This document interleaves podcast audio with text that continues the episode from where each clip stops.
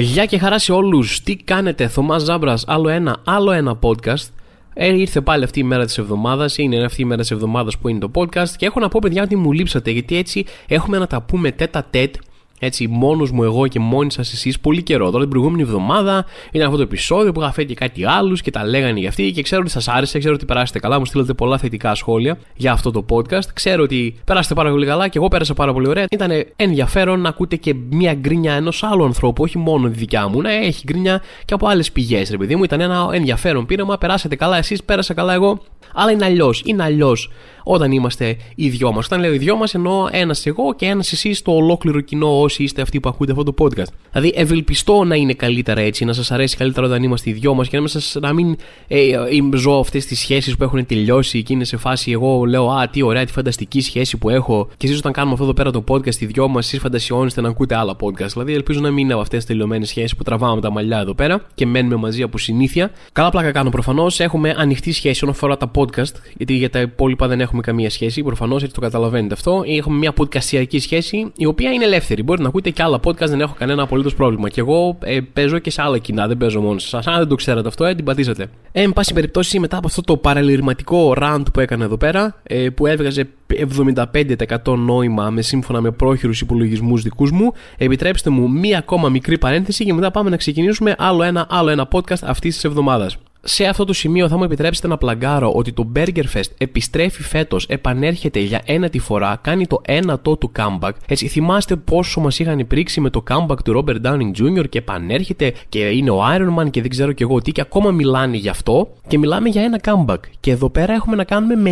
9 ολόκληρα comeback. Επιστρέφει λοιπόν και τι θέλεις, burger, θες παγωμένη μπύρα, θες αναψυκτικό, θες κοκτέιλ, θες γλυκά, αλλά κανονικά γλυκά γλυκά. Όχι σαν αυτά που κάνουν οι άλλοι, σκόψουν λίγο φρουτάκι να βάλουν ένα καρπουζάκι κτλ. Αλλά θα έχει και δράσεις. Τύπου θες food challenges, θες να μάθεις να ψήνεις, αν δεν έχεις ψήσει ούτε ένα τόστ στη ζωή σου και θες να μάθεις να ψήνεις. Έχουμε grill masters παρέα με τη Weber. Έχουμε live acts και DJ sets. Έχουμε ειδικά διαμορφωμένο χώρο για τα παιδιά και για τα παιδιά σου σκεφτόμαστε. Ό,τι θέλεις. Γενικά η φάση είναι εδώ θα μάθεις να τρώ και να ψήνεις φαγητό πάντα. Δεν μπορούμε να σε εκπαιδεύσουμε να ψήνεις καταστάσεις ή ανθρώπους. Αυτό είναι κάτι που θα πρέπει να το μάθεις μόνος σου. Και βλέπω τώρα σιγά σιγά να πέφτουν οι ερωτήσεις από εσάς. Ότι, Ω Θωμά, πού είναι αυτό, πού θα γίνει, θα σας απαντήσω αμέσως. Στο αμαξοστάσιο, στον Γκάζι στην Αθήνα. Α, Θωμά, πότε, πότε, πότε, παιδιά, ηρεμήστε λίγο. Θα, αυτό κάνω, λέω τις πληροφορίες, θα τα απαντήσω όλα σιγά σιγά. Λοιπόν, θα γίνει 21 με 24 Σεπτεμβρίου και επειδή σας ξέρω, είστε κλασικοί δικαιολογιάκιδε και θα αρχίσετε Α, εκείνη την ημέρα Θωμά έχω κανονίσει να είμαι άρρωστος και δεν ξέρω αν θα μπορώ. Σας την έφερα γιατί θα γίνει και 28 με 1η Οκτωβρίου. Οπότε πλέον δεν υπάρχει καμία δικαιολογία. Τι θα μου πείτε, Πού θα είστε 28 με 1η Οκτωβρίου, Πουθενά δεν θα είστε, θα σας πω εγώ που θα είστε. Στο αμαξοστάσιο, στο Γκάζι. Burgerfest 2023. Εισιτήρια υπάρχουν στο more.com ή στο φυσικό ταμείο του Burgerfest. Τα λέμε εκεί. Επιστρέφουμε λοιπόν σε άλλο ένα, άλλο ένα podcast ρυθμούς. Πάμε να πιάσουμε λίγο επικαιρότητα, να δούμε τι σκατά έχει γίνει αυτή την εβδομάδα. Θέλω λίγο να μιλήσω για ένα θέμα, γιατί εντάξει με αφορά και λίγο πιο προσωπικά, ρε παιδί μου. Θα μου επιτρέψετε να κάνω αυτή την, την παρένθεση και να πω, ξέρω ότι δεν είναι τόσο της επικαιρότητας αυτή τη στιγμή. Ήταν πολύ περισσότερο της επικαιρότητας της στιγμή που έγιναν οι πλημμύρες στη Θεσσαλία. Εκεί το ακούγαμε πολύ περισσότερο και α και ου και το ένα και το άλλο το έβλεπες, αλλά καμιά φορά μετακινείται η επικαιρότητα, διότι τρέχει κιόλας, τρέχουν οι εξελίξεις, γίνονται άλλα πράγματα αλλού. Βαριέται και ο κόσμος να διαβάζει τα ίδια και τα ίδια πράγματα. Δεν πουλάνε τόσο σαν θέματα από ότι τα, τα μέσα τα αφήνουν κιόλας. Λένε, έλα, χέρτο τώρα, είπαμε, πνίγηκαν στη Θεσσαλία, τι να κάνουμε τώρα. Η ζωή προχωράει, λένε τα μέσα. Θέλω να σου πω ότι καμιά φορά, επειδή μπορεί η επικαιρότητα να μετακινείται από κάποια θέματα όπως είναι αυτό με τις πλημμύρες τη Θεσσαλία ή τις πυρκαγιές σε κάποιο άλλο σημείο ή τι καταστροφέ εκεί πέρα, αλλά η καταστροφή συνεχίζει να παραμένει, συνεχίζει να υφίσταται και συνεχίζει να τρέχει κανονικά, ρε παιδί μου, για όλους αυτούς τους ανθρώπους. Δηλαδή, ας πούμε, για τη Θεσσαλία που έχω μια καλύτερη εικόνα του τι γίνεται από δικούς μου ανθρώπους που είναι εκεί πέρα, η κατάσταση είναι απελπιστική. Πάρα πολλά χωριά και πάρα πολλά σπίτια είναι ακόμα μέσα στη λάσπη, μέσα στο νερό. Ε, υπάρχει μεγάλη πιθανότητα κάποια χωριά όπως τα ξέραμε να μην επαναλειτουργήσουν πάρα πολύ κάτι και απελπίστηκαν, έφυγαν, τα παράτησαν. Διότι το μεγάλο θέμα, η μεγάλη είδηση από αυτά τα μέρη είναι ότι δεν έχει έρθει σοβαρή ουσιαστική βοήθεια σε κρατικό επίπεδο ε, ούτε λίγο ρε παιδί μου, ούτε έτσι να, να περάσει κάποιος να πει τι κάνετε εδώ ρε παιδιά, πνιγόμαστε. Να Α, OK, okay, εντάξει, αυτό ήρθα να, να δω λίγο τι γίνεται, να θυμάστε ότι ήρθα, να το θυμάστε αυτό στις επόμενες εκλογές. Πέρασα, δεν είναι ότι δεν πέρασα καθόλου, κάθομαι στην Αθήνα και το ξύνο, ήρθα εδώ, είδα τι κάνετε, να είστε καλά τώρα, τα λέμε ξανά στις εκλογές όταν θα σας ξαναχρειαστώ. Έστω ένα τέτοιο ρε παιδί μου, τίποτα. Έχουν αφαιθεί άνθρωποι εγκλωβισμένοι σε σπίτια ή χωριά που δεν είχαν δρόμους για μέρες και μπορεί και εβδομάδες. Χωρίς πόσιμο νερό, ένα σωρό χωριά ακόμα και μέσα στην πόλη των Τρικάλων. Οι συμβουλές είναι ότι αν θες πιες ρε παιδί μου, αλλά δεν θα το ρίσκαρα κιόλας. Ξέρω εγώ. Δεν θα το, στο παιδί μου δεν θα το έδινα. Και είναι αυτό που σου λένε ότι μην πιείτε ρε παιδί με αυτό το νερό, χρησιμοποιήστε το μόνο για. Να το χρησιμοποιήσω μόνο γιατί το νερό που μου λες να μην πίνω είναι ok να πλένω τα πιάτα και τα ποτήρια μου και τα πυρούνια που τρώω ή είναι ok να πλένομαι με αυτό αλλά δεν είναι ok. Δηλαδή στο δέρμα μου είναι τέλειο τέλεια μέσα στο, στο, στο πυρούνι μου στο πιάτο που τρώω γαμάει αλλά άμα το βάλω ξαφνικά μέσα μου αρχίζει και θολώνει η φάση. Δεν ξέρω. Τέλος πάντων, δεν, έχει, δεν υπάρχει νερό. Δηλαδή, κανένας δεν εμπιστεύεται να πιει νερό σχεδόν πουθενά σε ολόκληρη τη Θεσσαλία αυτή τη στιγμή. Υπάρχει τεράστιο υγειονομικό πρόβλημα γιατί έχουμε πάρα πολλά στάσιμα νερά εκεί που δεν θα έπρεπε να υπάρχουν. Τα στάσιμα νερά πάντα φέρνουν βρωμιά. Πάρα πολλά ζώα και άγρια και κτηνοτροφικά ζώα πέθαναν, πνίγηκαν μέσα στο νερό. Οπότε τα πτώματά τους είναι εκεί πέρα. Δεν ασχολείται κανένας με αυτό να πάει να τα βγάλει. Κόσμος λέει: Παιδιά, τι θα κάνουμε, τους λένε: Βγάλετε τα πέρα μόνοι σας, τι να σας πούμε κι εμείς. Δεν έχουμε υπηρεσία που να μαζεύει πνιγμένα ζώα, δεν είχαμε σκεφτεί ποτέ να κάνουμε και δεν είχαμε σκεφτεί ποτέ ότι θα είμαστε τόσο άχρηστοι που θα αφήσουμε ζώα να πνίγονται μέσα σε πόλεις. Λοιπόν, έχει αρχίσει τώρα και μαζεύονται καινούργιες ασθένειες, κάνουν την εμφάνισή τους. Είμαστε λες και είναι στο 1460 η φάση στη Θεσσαλία. Αρχίζουν και βγαίνουν ελονοσίες, νόσους του Λιγεωνάριου, δεν ξέρω και εγώ πώς τα λένε αυτά. Τώρα μαύρος πυρτός. Θα έχουμε ξέσπασμα πανούκλας κανονικά. Θα έχουμε τις 7 πληγές του Φαραώ, ρε παιδί μου, από όλη αυτή την κατάσταση και κανένα δεν έχουν πάει να μαζευτούν ούτε τα πιο απλά πράγματα. Βγαίνουν οι γιατροί και φωνάζουν ότι πρέπει οπωσδήποτε να ψεκαστεί το μέρος για κουνούπια. Έχουν έρθει κουνούπια, θα έχουμε ελονοσία, θα έχουμε αυτά κτλ. Α, καλά λένε ένα κουνούπια τώρα, βάλτε κάνα φιδάκι, βάλτε κάνα ράιντ, πώς τα λένε αυτά. Μια χαρά είμαστε. Α, έρθουμε τώρα, ψεκάζουμε. Άσε μας. Δεν έχει γίνει τίποτα απολύτως. Και ε, ένα πράγμα στο, για το οποίο έχω ξαναμιλήσει εδώ πέρα είναι αυτός ο αέριμος, ο εθελοντισμός που υπάρχει στην Ελλάδα. Η ατομική ευθύνη που φορτωθήκαμε το μότο, θα το κάνουμε, πώς το λένε, θα το κάνουμε τατουάζ. Αυτό, ατομική ευθύνη. Ε, η μόνη βοήθεια που ξέρω εγώ από ανθρώπους δικούς μου που είναι εκεί πέρα, φίλους, γνωστούς, συγγενείς και δεν ξέρω κι εγώ τι. Η μόνη βοήθεια που βλέπω να πηγαίνει, η μόνη βοήθεια που ξέρω να πηγαίνει είναι άνθρωποι που κάνουν εθελοντισμό. Έτσι. Και ξέρω ότι είναι μια πολύ δύσκολη κατάσταση οικονομικά για όλους και δεν έχεις λεφτά. Δηλαδή και να ήθελες. Πιστεύω ότι πάρα πολλοί κόσμο θέλει να στηρίξει, αλλά εδώ δεν έχει να φάει ο ίδιος. Θα στηρίζει τώρα άλλους ανθρώπους αριστερά και δεξιά με τι λεφτά, ας πούμε, το πουθενά και γιατί. Και υπάρχει και αυτή η αδικία. Ο εθελοντισμός, ναι, μεν είναι τέλειος, και οι άνθρωποι που κάνουν εθελοντισμό σε αυτές τις περιοχές και γενικότερα σε πάρα πολλά σημεία της Ελλάδας σε διάφορες περιστάσεις είναι πραγματικοί ήρωες που αφιερώνουν δικό τους χρόνο, δικά τους χρήματα και δικό τους κόπο για να κάνουν όλα αυτά τα πράγματα που είναι να κάνουν. Αλλά ξέρεις, λίγο δεν είναι η δουλειά τους, δεν είναι η δουλειά, ρε παιδί μου. Δεν χρειάζεται. Θα έπρεπε να υπάρχει κάποιο είδους παρέμβαση σε κεντρικό κρατικό επίπεδο, σε επίπεδο κράτους, να σε βοηθάει το κράτος αυτά και όχι να πρέπει κάθε φορά κάποιος να γίνει ήρωας. Δηλαδή, ωραίες και οι εποχές των ηρώων, ωραίος και ο ηρωισμός και ο εθελοντισμός και η αυτοθυσία, αλλά δεν θα έπρεπε να είναι αυτή η μοναδική επιλογή που υπάρχει για να βοηθηθεί οποιοδήποτε εδώ πέρα. Τέλος πάντων, αυτά τα λίγα για την κατάσταση αυτή τη στιγμή στη Θεσσαλία και την κάθε Θεσσαλία, δηλαδή και την Ρόδο πριν από εκεί και την Εύβοια πριν από μερικά χρόνια, ολόκληρο τον Εύρο, ρε παιδί μου. Σε όλες αυτές τις περιπτώσεις η κατάσταση είναι ακριβώς η ίδια. Και εκεί που θέλω να καταλήξω είναι ότι θα αφήσω να υπάρχουν μόνιμα σε highlights στο Instagram μου ε, δύο-τρεις σελίδες που ξέρω ότι κάνουν, ξέρω από προσωπική εμπειρία ότι κάνουν πολύ καλή δουλειά. Έχω ακούσει δηλαδή συγκεκριμένες ιστορίες. Ξέρω ότι ό,τι παίρνουν το στέλνουν εκεί που πρέπει και βοηθάνε με, δικιά τους, με δικό τους κόπο και δικό τους εθελοντισμό. Θα βρίσκω δύο-τρεις σελίδες σε περίπτωση που έχετε τη δυνατότητα και θέλετε να βοηθήσετε κάπως, αλλά δεν ξέρετε πώς, ρε παιδί μου, θα είναι εκεί πέρα μόνιμα αυτές οι σελίδες οι οποίες κινητοποιούνται σε όλες αυτές τις καταστάσεις και όποιος θέλει και μπορεί να βοηθήσει με το οτιδήποτε μπορεί να δώσει μεγάλη μου χαρά να του δώσω ξέρεις, μια ευκαιρία να ξέρει που να πάνε τα λεφτά του ή ο κόβος του. Το να διαβάζεις τι γίνεται γενικά στην επικαιρότητα εκεί έξω είναι περίεργο. Είναι περίεργη η κατάσταση γιατί πολλές φορές έρχεσαι αντιμέτωπος με καταστάσεις και με γεγονότα που δεν θα ήθελες να έρχεσαι αντιμέτωπος. Και δεν μιλάω μόνο για κάτι πολύ στενάχωρο που έγινε, κάτι πολύ βαρύ που μπορεί να σε πειράσει ψυχολογικά.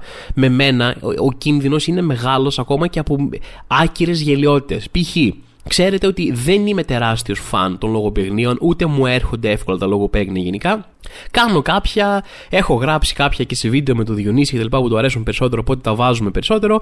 Αλλά δεν είναι σίγουρα το φόρτε μου και δεν είναι και κάτι που τρελαίνομαι κιόλας να βλέπω. Πολύ σπάνια θα με συγκινήσει ένα λογοπαίγνιο. Παρ' όλα αυτά, ο εγκέφαλός μου είναι λες και Α, έτσι είσαι Θωμά. Κάτσε να σε γεμίσω με λογοπαίγνια. Δηλαδή μου πετάει άκυρα λογοπαίγνια σε άκυρες φάσεις της ζωής μου και με, σχεδόν με αναγκάζει να τα λέω κιόλας σε κάποιον. Δηλαδή θα, ε, δεν ξέρω, δεν υπάρχει ένα φίλτρο. Δεν έχω μάθει επειδή δεν λέω πολλά λογοπαίγνια, δεν υπάρχει αυτό το φίλτρο που θα μου πει: Όπα, Θωμά, αυτό μην το κάνεις. Καλύτερα άστο. Δηλαδή, σε αγαπάνε οι φίλους αυτοί που είναι εδώ πέρα. Καλοί είναι, καλά σου έχουν φερθεί. Μην τους το κάνεις αυτό. Α πούμε, διάβαζα τα νέα. Τώρα διάβαζα, είχα μπει, επειδή μου είχα φτάσει. Καμιά φορά χρειάζεται να φτάσω στην 25η σελίδα νέων για να βρω κάτι ενδιαφέρον που θέλω και εγώ να σχολιάσω και θεωρώ ότι έχει νόημα. Και εκεί στην 25η σελίδα αρχίζουν τα κοσμικά πλέον. Εκεί που κάθε ειδησιογραφικό μέσο τα παρατάει εντελώς παρατάει κάθε προσπάθεια να πει κάτι ενδιαφέρον λοιπά και αρχίζει, α, μοιράζει κεφαλικά η τάδες. Γενικά, ξέρεις, διάφορες δολοφονικές γυναίκες που σκοτώνουν κόσμο, προκαλούν εγκεφαλικά, προκαλούν εμφράγματα στον κόσμο και όλα αυτά. Απλά επειδή βάλαμε μαγειό και πήγαν στην παραλία. Έτσι, μιλάμε τώρα για στιγερές δολοφόνους. Εκεί, ρε παιδί μου, αυτή τη φορά βρήκα μία είδηση. Έτσι. Μια ηθοποιός, η Γιούλικα Σκαφιδά, και ε, ο τίτλος έγραφε Γιούλικα Σκαφιδά αποκάλυψε το φίλο του μωρού της.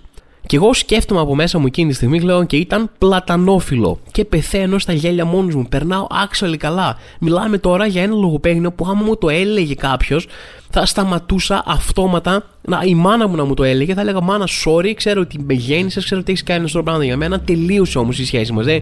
Sorry, πρέπει να φύγω. Αν με αγαπούσες, αν με εκτιμούσες πραγματικά, δεν θα μου το έκανες αυτό. Και για ένα τέτοιο λοιπόν, ένα τέτοιο είδους λογοπαίγνιο που ε, λύγει φιλίες και καριέρες, εγώ το σκέφτηκα μόνος μου, το σκέφτηκε ο κεφαλό μου και υπήρχε και ένα άλλο σημείο του κεφάλου μου που το βρήκε και χαριτωμένο. Και πολύ καλό, μπράβο, Θωμά. Διάβασα επίσης ότι προεκλογικά, ρε παιδί μου, είχε πει ο Μπακογιάννης ότι θα, η Αθήνα δεν έχει πολύ πράσινο. Ξέρεις όλη αυτή η ιστορία κάθε φορά. Α, πού είναι το πράσινο της Αθήνας και δεν υπάρχει πράσινο στην Αθήνα. Και μόνο σε κάνα φανάρι βλέπεις πράσινο, πουθενά αλλού. Και τέλος πάντων θα βάλουμε δέντρα. Ήταν ένα από τα μεγάλα κομμάτια της προεκλογικής του εκστρατείας. Ήταν θα, το, η αναβάθμιση του πρασίνου. Θα φτιάξουμε τα δέντρα που υπάρχουν ήδη. Θα φέρουμε άλλα δέντρα. Θα γίνει χαμός. Λέγε για να μιλάμε με αριθμούς, γιατί οι αριθμοί είναι ωραίοι. Δηλαδή είναι ωραία. Θα βάλουμε δέντρα. Πόσα δέντρα; Δύο. Και δύο είναι δέντρα. Αλλά όταν ακούσει ένα νούμερο, λέει θα βάλουμε λέει, 75.000 δέντρα σε μια τετραετία. 4 χρόνια 75.000 δέντρα. 18.700 δέντρα το χρόνο. Κάθε χρόνο θα ήταν 18.000 δέντρα. Θα έπρεπε να μπαίνουν κάθε μέρα δεν ξέρω κι εγώ πόσα δέντρα. Μιλάμε τώρα για τρελή δουλειά, ρε παιδί μου. Και λες, ωρε φίλε, τι έχει, θα μας τρελάνει ο Μπακογιάννης, λέει ο ψηφοφόρος. Πω είναι καλά, ο τύπος θα τον κάνει την Αθήνα Αμαζόνιο, θα, θα, θα αλλάξει το κλίμα της εντελώς, θα είναι ζούγκλα, θα, θα είναι δάσος πλέον. Θα μπαίνεις μέσα και θα λες τώρα πού είμαι εδώ πέρα, με, με πέταξε κάποιος στα τροπικά δάση του Βόρνεο; Όχι, όχι, η Πατησίων είναι, θα σου λένε. Α, είναι Πατησίων, αλλά δεν κατάλαβα εδώ με τα, με τα 18.000 δέντρα που έχει βάλει ο Μπακογιάννης. Και πάει κάποιος, θυμήθηκε ρε παιδί με αυτή την προεκλογική υπόσχεση για τα 75.000 δέντρα και λέει κάτσε να δούμε. Κάτσε να κάνω ένα ψάξιμο πόσα δέντρα έχουν μπει. Και τελικά δεν είναι εκεί ο αριθμός, δεν είναι στα 75 χιλιάρικα ο αριθμός αυτή την τετραετία, είναι όμως κοντά. Γιατί είναι περίπου 5. Οπότε το 75.000 δέντρα με 5.000 περίπου δέντρα, και έχουν και τα 2-5 μέσα, είναι σχετικά κοντά. Και μάλιστα λέει ότι αυτός ο αριθμός είναι ακόμα λιγότερο εντυπωσιακός. Λες και χρειάζεται κάτι άλλο αυτός ο αριθμός για να γίνει λιγότερο εντυπωσιακός. Αλλά λέει γίνεται λιγότερο εντυπωσιακός αν σκεφτείς ότι κάποια από αυτά ήταν απλά αντικαταστάσεις δέντρων που πέσαν, χαλάσαν και δεν ξέρω κι εγώ τι, δεν είναι καν καινούργια δέντρα σε κάποια άλλη περιοχή. Δηλαδή ήταν δέντρα εκεί που είχαμε ήδη σκάψει για δέντρα. Και λέω ρε παιδί μου, γιατί, ωραία, είπες 75.000 δέντρα και έκανες τελικά 5.000. Εφόσον δεν είχε σκοπό ποτέ ή θεωρούσες ότι μπορεί να την γλιτώσεις με το να μην βάλεις όσα δέντρα υποσχεθείς, γιατί κόλλησες στο 75.000. Πες θα βάλω ένα δισεκατομμύριο δέντρα. Θα ξεριζώσω όλα τα δέντρα του κόσμου από όλες τις άλλες περιοχές και θα τα βάλω όλα εδώ. Δεν θα, θα καταστραφεί η πόλη, θα κυριαρχήσει χάος. Θα λένε θέλουμε να πάρουμε το αυτοκίνητό μας να πάμε στη δουλειά και δεν μπορούμε γιατί έχει δέντρα. Α, λυπάμαι πολύ, θα λέει ο Γιάννης. Η φάση είναι μόνο δέντρα. Το είχα πει, το είπα και το έκανα. Τελείωσε. Γιατί δεν, αφού δεν θα το κάνεις που δεν θα το κάνεις, γιατί δεν υπόσχεσαι κάτι να φαίνεται ειλικρινά εντυπωσιακό; Θυμάμαι όταν ήμουν ακόμα άπειρος, είχα πάει σε μια εταιρεία παραγωγής ε, μαζί με το Διονύση, επειδή να πιτσάρουμε μια ιδέα και διαπραγματευόμασταν τα λεφτά και είχαμε πει ότι επειδή είναι πολλή δουλειά για μας, να ζητήσουμε λίγα καλά λεφτά, να αξίζει τον κόπο αυτό το project. Οπότε του λέμε, ρε παιδί μου, γεια σου. Ένα σου πω όμως, ε, και πάμε να το παίξουμε σκληροί διαπραγματευτές, τελείως αρχάρι στη δουλειά, δεν έχουμε ιδέα από διαπραγματεύσεις, δεν έχουμε ιδέα πώς δουλεύει ακόμα ο κόσμος. Του λέμε, να σου πω, ε, θέλω αυτό, αυτά τα λεφτά ένα επεισόδιο. Και ναι, ρε, μέσα, ξέρω εγώ. Λέω Διονύση, θέλω αυτά τα λεφτά. Ναι, ρε, και εσύ μέσα, ό,τι θέλετε, θέλετε να τα διπλασιάσουμε. Εν τέλει, μας πιστόλιασε άσχημα για εκείνο το project. Δεν πήραμε ούτε ένα ευρώ ποτέ για αυτό το project και λέω μετά έβγαλε νόημα. Έτσι ψήνισε σε αυτή τη δουλειά. Λες, Α, γι' αυτό του ήταν τόσο. Ε, γι' αυτό δεν έπαιξε. Συνήθως όταν προτείνεις ένα project κάπου ή σου λένε θέλω να μας κάνεις αυτό το βίντεο πόσα λεφτά θες, λες εσύ θέλω τόσα χιλιάρικα. Λέει αυτός, Α, δεν γίνεται τόσα, να κόψουμε κάτι. Ξεσμίγει μια διαπραγμάτευση. Και εκεί κατάλαβα εγώ, ο τύπος δεν διαπραγματευόταν, δεν είχε κανένα λόγο να κάτσει να διαπραγματευτεί, να κάτσει να χαλάσει τη ζαχαρένια του για λεφτά που δεν υπάρχει περίπτωση να δώσει. Γιατί να κάτσει να μου μειώσει τα λεφτά; Παίζει να είναι και γι' αυτό μεγαλύτερη ηθική απόλαυση. Να πει ότι του χρωστάω πολλά λεφτά και δεν του τα δίνω, ρε παιδί μου. Το να του χρωστάω λίγα λεφτά και να μην τα δίνω έχει μία κάβλα, αλλά δεν έχει αυτή την κάβλα του να του χρωστάω να ξέρω ότι πω, πω αυτός ο τύπος περιμένει πολλά λεφτά από μένα για να ζήσει και εγώ δεν του τα δίνω γιατί είμαι πιστολέρο.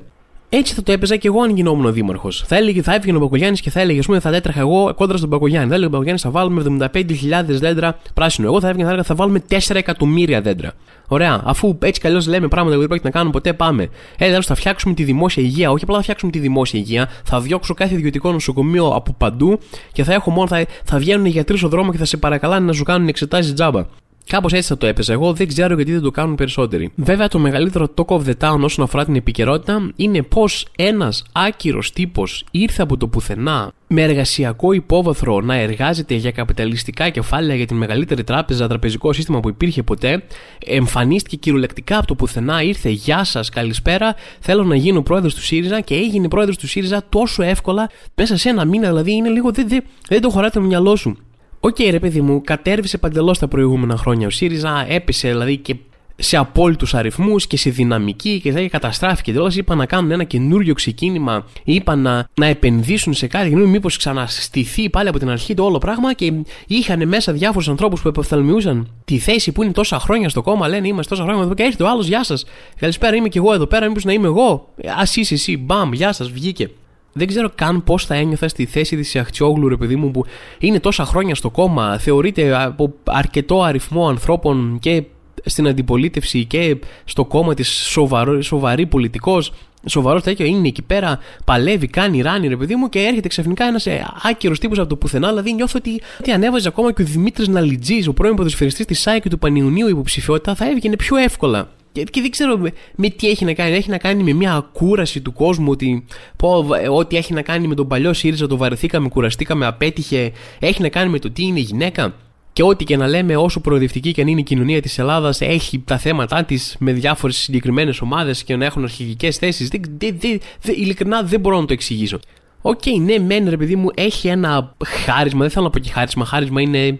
Χάρισμα έχει ο Μότσαρτ, ξέρω εγώ. Έχει, έχει μία άνεση, έχει ένα κάτι με τα social media, με την δημόσια εικόνα του. Δεν ξέρω κατά πόσο είναι δασκαλεμένο, έχει κόσμο από πίσω ή τα κάνει ο ίδιος.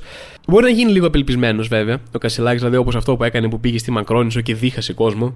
Νιώθω ότι αν έλεγαν τα νούμερα ότι μπορεί να πάει καλά, θα πήγαινε, ξέρω εγώ, και θα έμπαινε μέσα σε κελιά βασανιστήριων στη Μακρόνισο και θα έκανε βασανιστήρα μόνος του ίδιος στον εαυτό του για να πει: Ορίστε, παιδιά, μην ξεχνάτε την ιστορία μας. Α, θα λοιπά, ευτυχώς τον σταμάτησαν εκεί, έγινε μια αναμπουμπούλα με τη Μακρόνισο και το παράτησε.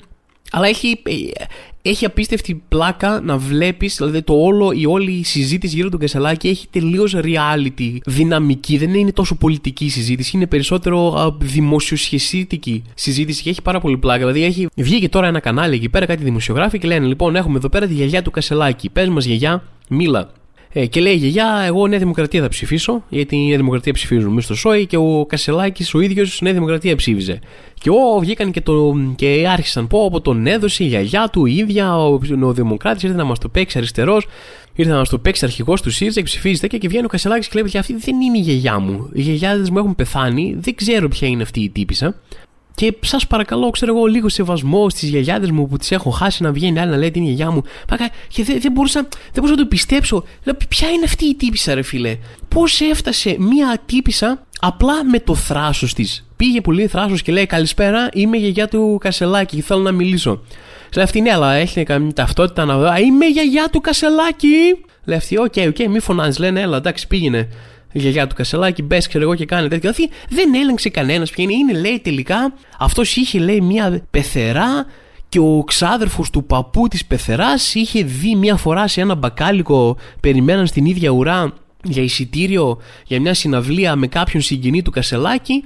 Ε, και λένε τα κανάλια εντάξει, φτάνει good enough, ρε παιδί, μα την πούμε γιαγιά του και στη βγάλουμε εκεί πέρα. Δεν ξέρω, είναι, είναι πραγματικά τραγικό.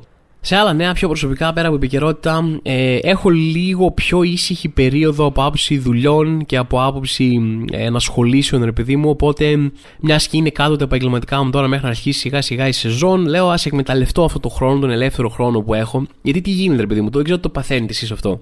Καμιά φορά πέφτει σε περιόδους που έχεις πολλή δουλειά, πολλά πράγματα να ασχοληθείς, εγώ έχεις διάφορο στο κεφάλι σου, οπότε ε, δεν πολύ κάνεις πράγματα που είναι για τον εαυτό σου. Ξέρεις, να, να κάνεις λίγο γυμναστική, να διαβάσεις ένα βιβλίο, λίγο αυτοβελτίωση, ρε παιδί μου, κάτι να κάνεις για τον εαυτό σου.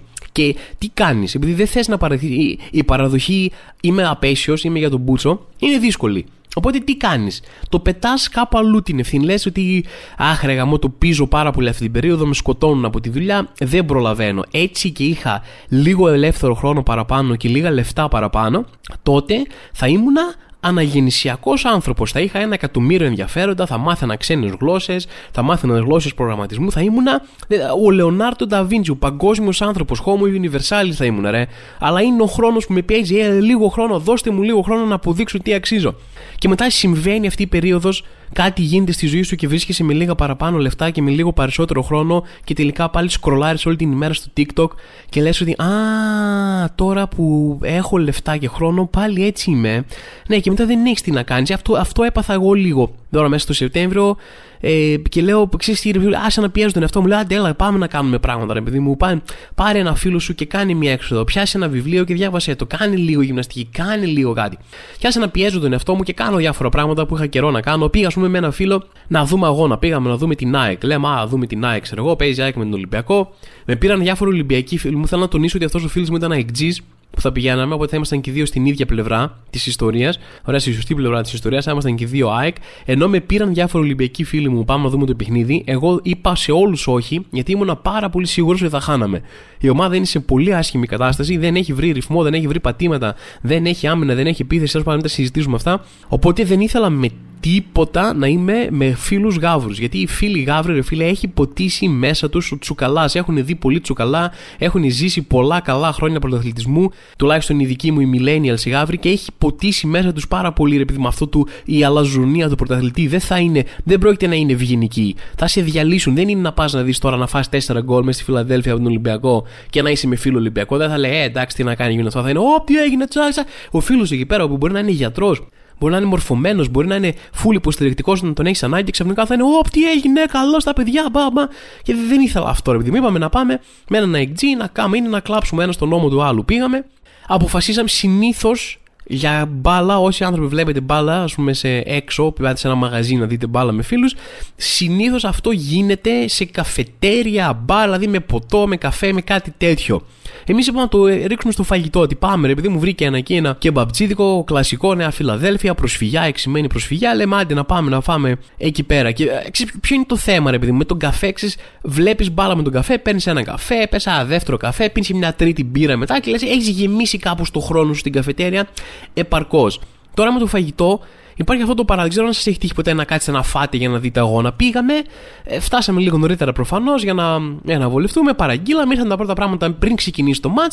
Μέχρι να ξεκινήσει το ματ είχαν μείνει, ξέρω εγώ, σε δύο πατάτες εκεί, τρία πατάτες λοιπά. Έρχεται αυτός και μετά νιώθεις άσχημα γιατί έχεις μπροστά σου ένα μια μισάωρο plus. Και άμα δεν υπάρχει τίποτα στο τραπέζι και εσύ δεν κάνεις τίποτα, νιώθεις λίγο ότι ε, μίσθωσε στο τραπέζι για μία ώρα και το πιάνεις, ας πούμε, χωρίς να υπάρχει λόγος να είσαι εκεί πέρα. Και ήταν κάμποσο άβολος. Σκέψου ότι τρώγαμε από ένα σημείο και μετά αρχίσαμε να τρώμε πιο αργά. Ήρθε κάποια στιγμή ένα παιδί και μας λέει να πάρω σερβιτόρο, να πάρω λίγο τα να πιάτα να σας αδειάσω. Το λέω και λέω: Όχι, όχι, άσε κάτι, ρε παιδί μου, του λέω. Και του είπα: Δεν τράπηκε. Λέω: Άσε κάτι για ξεκάρφωμα. Άσε κάτι να υπάρχει στο τραπέζι να φαίνεται ότι είμαστε πελάτες και όχι κάποιοι τύποι που κάτσαν με το έτσι θέλω σε ένα άδειο τραπέζι και απλά βλέπουν τον αγώνα τζάμπα. Ξανά ξεκίνησα γυμναστική μετά από πάρα πολύ καιρό και θα σας πω κάτι, παιδιά. Ξέρω ότι πολλοί κόσμοι δυσκολεύεται να μπει σε ένα πρόγραμμα γυμναστικής και να κάνει ράνι. Εντάξει, εγώ δεν δυσκολεύομαι τόσο να κάνω μία μέρα γυμναστική να, να πω ότι πω, πάμε σήμερα να κάνω γυμναστική. Το δύσκολο είναι ότι μόλις τελειώσει, μετά την επόμενη μέρα πρέπει πάλι να ξανακάνεις. Και λες, τι διάλογο, τι έγινε εκεί πέρα; Θα κόντεψα να πεθάνω σήμερα. Δεν μπορώ, ε, μου πήρε περίπου ένα 25 λεπτό να ξαναπιάσω την ανάσα μου και τώρα αύριο πρέπει να κάνω ακριβώς το ίδιο. Εκεί είναι το δύσκολο. Εκεί είναι το, ε, αυτό θεωρώ είναι το tricky κομμάτι. Αν ήταν μία φορά να το κάνεις, λες, θα δώσω τα δυνατά μου, θα το κάνω μία φορά, τέλος, έφυγα, γεια σας. Αλλά τώρα αυτό εκεί εντοπίζω εγώ, ρε παιδί μου, δυσκολία της γυμναστικής, την επανάληψη, την επαναληπτικότητα. Φτιάχνω λίγο για τη διατροφή μου και σε αυτό το πλαίσιο έψαξα πολύ και αγόρασα έναν air fryer. Αυτές οι συσκευές που ψήνουν με αέρα υποτίθεται και είναι. με πρίξαν όλοι στο ίντερνετ. Να πει, εγώ τους διάβαζα, δεν είναι ότι με επιτέθηκαν μόνοι τους μου την πέσανε ρε παιδί μου, αλλά διάβαζα συνέχεια έρευνες.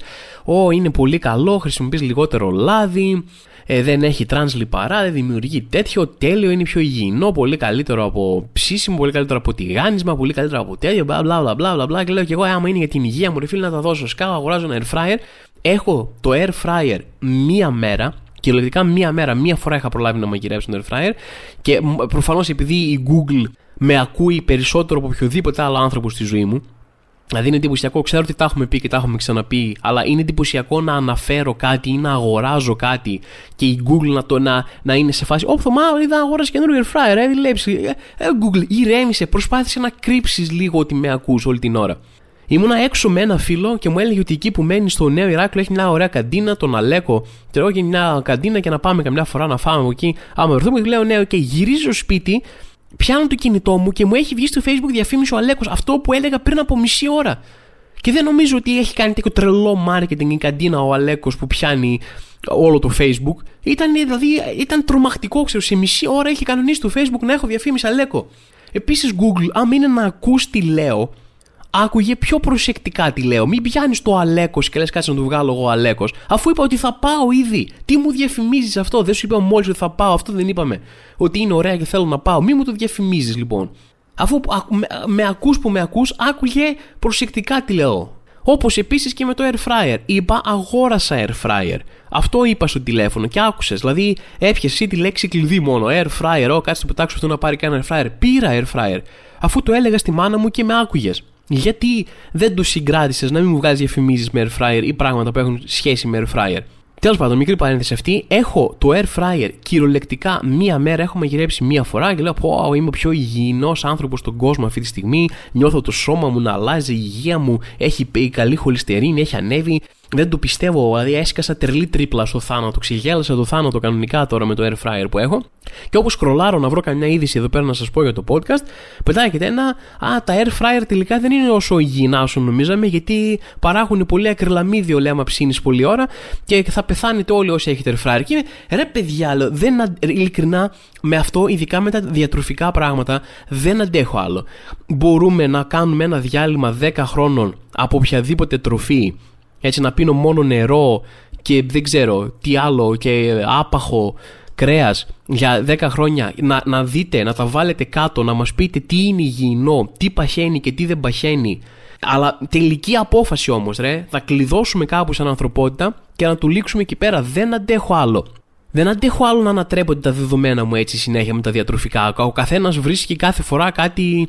Α, ε, ξέρω εγώ, αυτό δεν παχαίνει, τρώγει. Ωραία, έτρωγε, ξεκινάω εγώ, τρώω αυτό, χτίζω μια συνήθεια, χτίζω ένα τέτοιο, μου αρέσει αυτό το πράγμα. Πλέον, Α, αυτό. Αυτό έχει μέσα ζάχαρη και ανεβάζει το LDL και σου κάνει spike το, το μεταβολισμό, οπότε παχαίνει. Ε, ναι, αλλά εσύ μου έχεις πει ότι δεν παχαίνει και γι' αυτό το τρώω τόσο καιρό.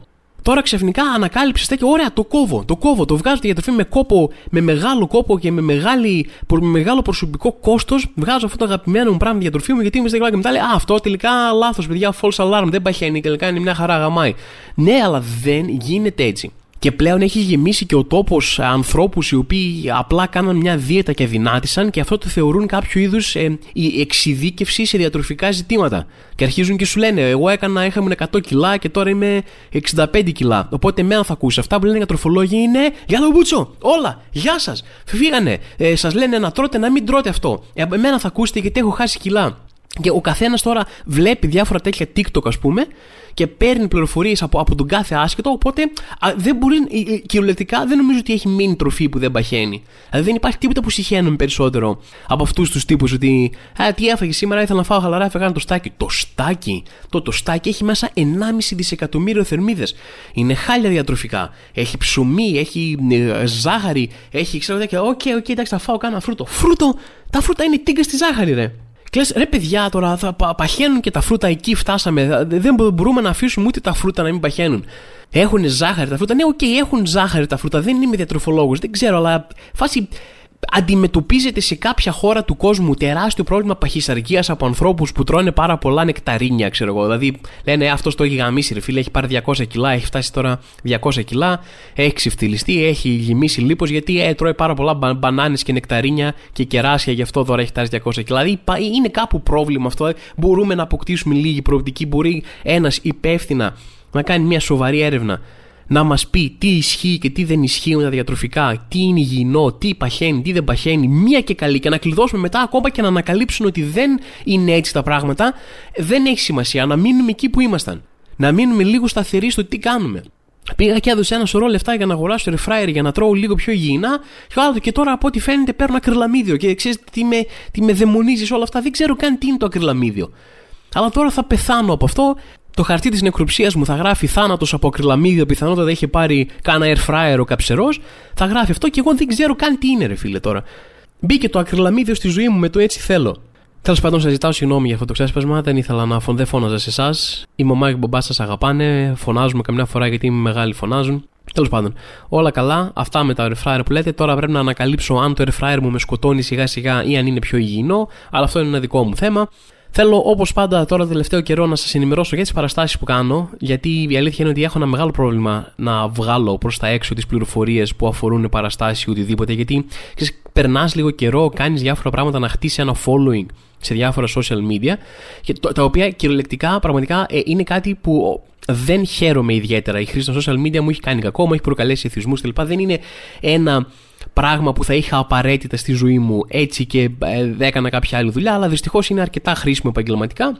Και λέω, άντε, OK, okay, ρε παιδί μου, ας το κάνω γι' αυτό. Σε έχω, ωραία, έχτισα εδώ πέρα, έχω αυτούς τους χι ψι followers. Λίγοι πολλοί είναι οι followers μου. Και μετά αποφασίζεις να τους πεις ότι, παιδιά, γεια σας, followers μου, έχω μια παράσταση εκεί τότε. Ελάτε. Ανεβάζει ένα story, ανεβάζει ένα post, σου στέλνουν μετά 50 άτομα. Ρε Θωμά, δεν είπες τίποτα για αυτή την παρέα, δεν ανακοίνωσε τίποτα, ήρθες στην πόλη, δεν το κατάλαβα καν. Τι, φίλε, δεν φταίω εγώ. Γιατί το κάθε social media σου λέει τι, ε, τι έχεις εσύ, ξέρω εγώ, 50.000, 100.000, 200.000 followers. Εγώ το post σου και το story σου θα το δείξω σε 5.000 άτομα.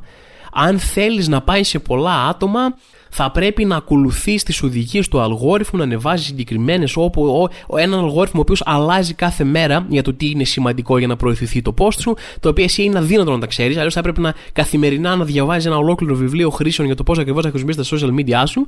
Και αν δεν κάνεις αυτό, εγώ δεν σου επιτρέπω το post σου να φτάσει στους followers σου. Δεν θα πάρουν ειδοποίηση, δεν θα το μάθουν ποτέ. Θες να πας στην πόλη σου να παίξεις; Λυπάμαι πολύ, λέει το Instagram, δεν θα το μάθει ποτέ κανένας. Οπότε σας ειδοποιώ για από εδώ, σας ειδοποιώ και από όλα τα social media που έχω. Έχω βγει και στο δρόμο κάνα δύο φορές και έχω αρχίσει να φωνάζω για παραστάσεις όπου, όπου πιάσουμε το κοινό μας. Παιδιά, τι να κάνουμε. Λοιπόν, θέλω να πω ότι έχω δύο παραστάσεις μέσα σε αυτό το μήνα. Τέλος του μήνα 29 Σεπτεμβρίου έρχομαι χείο στον κινηματογράφο Πρεμιέρ. Μετά 30 Σεπτεμβρίου έρχομαι Δημοτικό Θέατρο Μυτιλίνης. Και μετά τελειώνουν οι παραστάσεις για αυτό το μήνα, κυρίως γιατί τελειώνει και ο ίδιος ο μήνας. Δηλαδή, τι, να, δεν μπορώ, δεν έχει άλλη μέρα. Τι να κάνω. Αν είχε άλλη μέρα, σας τουρκίζομαι θα έπαιζα κάπου. Όμως, τον επόμενο μήνα έχω να ανακοινώσω δύο παραστάσεις. Η μία είναι 6 Οκτωβρίου στην Πάτρα, στο κινηματογράφο Πάνθεον. Θα τα πούμε εκεί πέρα. Σας περιμένω, έχω ξαναπέξει εκεί πέρα. Ανυπομονώ να ξαναέρθω στην Πάτρα. Και μετά στην μουσική σκηνή. Θα μου πείτε, ποια μουσική σκηνή, Θωμά; Όχι, έτσι λέγεται το μαγαζί. Μουσική σκηνή στα Ιωάννινα 7 Οκτωβρίου. Επειδή όλες οι παραστάσεις που έχω κάνει τελευταία αντιμετωπίζουν ένα πρόβλημα, ε, έχω ένα πρόβλημα και με αυτή την παράσταση, με αυτό το χώρο. Υπάρχει μια μικρή πιθανότητα αλλαγής. Πιστεύω θα καταφέρω να λύσω το πρόβλημα για 7 Οκτωβρίου. Οπότε, αν θέλετε, περιμένετε μια-δυο μέρες μέχρι να ανακοινώσω σίγουρα ότι θα μείνει 7 Οκτωβρίου η παράσταση. Υπάρχει μια μικρή πιθανότητα να μετακινηθεί λίγο μπροστά, λίγο πίσω. Θα σας ειδοποιήσω όλα από story, τα οποία δεν πρόκειται να δείτε ποτέ γιατί δεν με αφήνει το Instagram. Λοιπόν, και μία τελευταία παράσταση που έχω να ανακοινώσω είναι πολύ σημαντική παράσταση για μένα. Θα γίνει εδώ Αθήνα, θα γίνει 27 Οκτωβρίου στο Fuzz Club και θα είναι η βιντεοσκόπηση των καλύτερων κειμένων των πρώτων μου δύο παραστάσεων είχα και στο χωριό μου και εγώ γέλασα. Θα είναι η τελευταία φορά που θα μπορέσει κάποιος να δει live αυτές τις δύο παραστάσεις, αυτά τα κείμενα. Σε περίπτωση που έχεις δει τον απόφυτο Λυκείου με έμαθες φέτος και δεν έχεις δει ποτέ τις παλιότερε παραστάσεις, μπορείς να έρθεις να τις δεις για μία τελευταία φορά. Θα ανέβουν μετά κάποια στιγμή. Αυτός είναι ο σκοπός της βιντεοσκόπησης. Θα χαρώ πάρα πολύ να σας δω εκεί. Μόνο που ε, ε, έχουν φύγει ήδη περίπου το 1 τρίτο των εισιτηρίων, λίγο παραπάνω. Δεν θα τα βλέπω να μένουν για πολύ. Αν θέλεις να έρθεις live να δεις αυτή την παράσταση, κινήσου λίγο γρήγορα. Για τις υπόλοιπες, δεν θέλω να το παίζω και μάγκας. Έχουν φου εισιτήρια αναφάνκικότε. Οπότε δεν χρειάζεται να βιαστεί. Αν θες να έρθεις στη συγκεκριμένη 27 Οκτωβρίου, εκεί ίσως κάνει λίγο τα κουμάντα σου. Λοιπόν, Αυτά από μένα για αυτή την εβδομάδα. Ελπίζω να είστε όλοι καλά. Την επόμενη εβδομάδα τα λέμε πάλι με podcast, το οποίο θα είναι live, θα είναι από Θεσσαλονίκη και θα είναι πάλι έτσι σαν το άλλο, θα λέμε εκεί πέρα χαζομάζω τα Και εμείς τα λέμε μόνοι μας, αναπόσπαστοι και ανενόχλητοι από όλους, την μεθεπόμενη εβδομάδα. Μέχρι τότε, όπως πάντα, να είστε όλοι καλά. Γεια σας.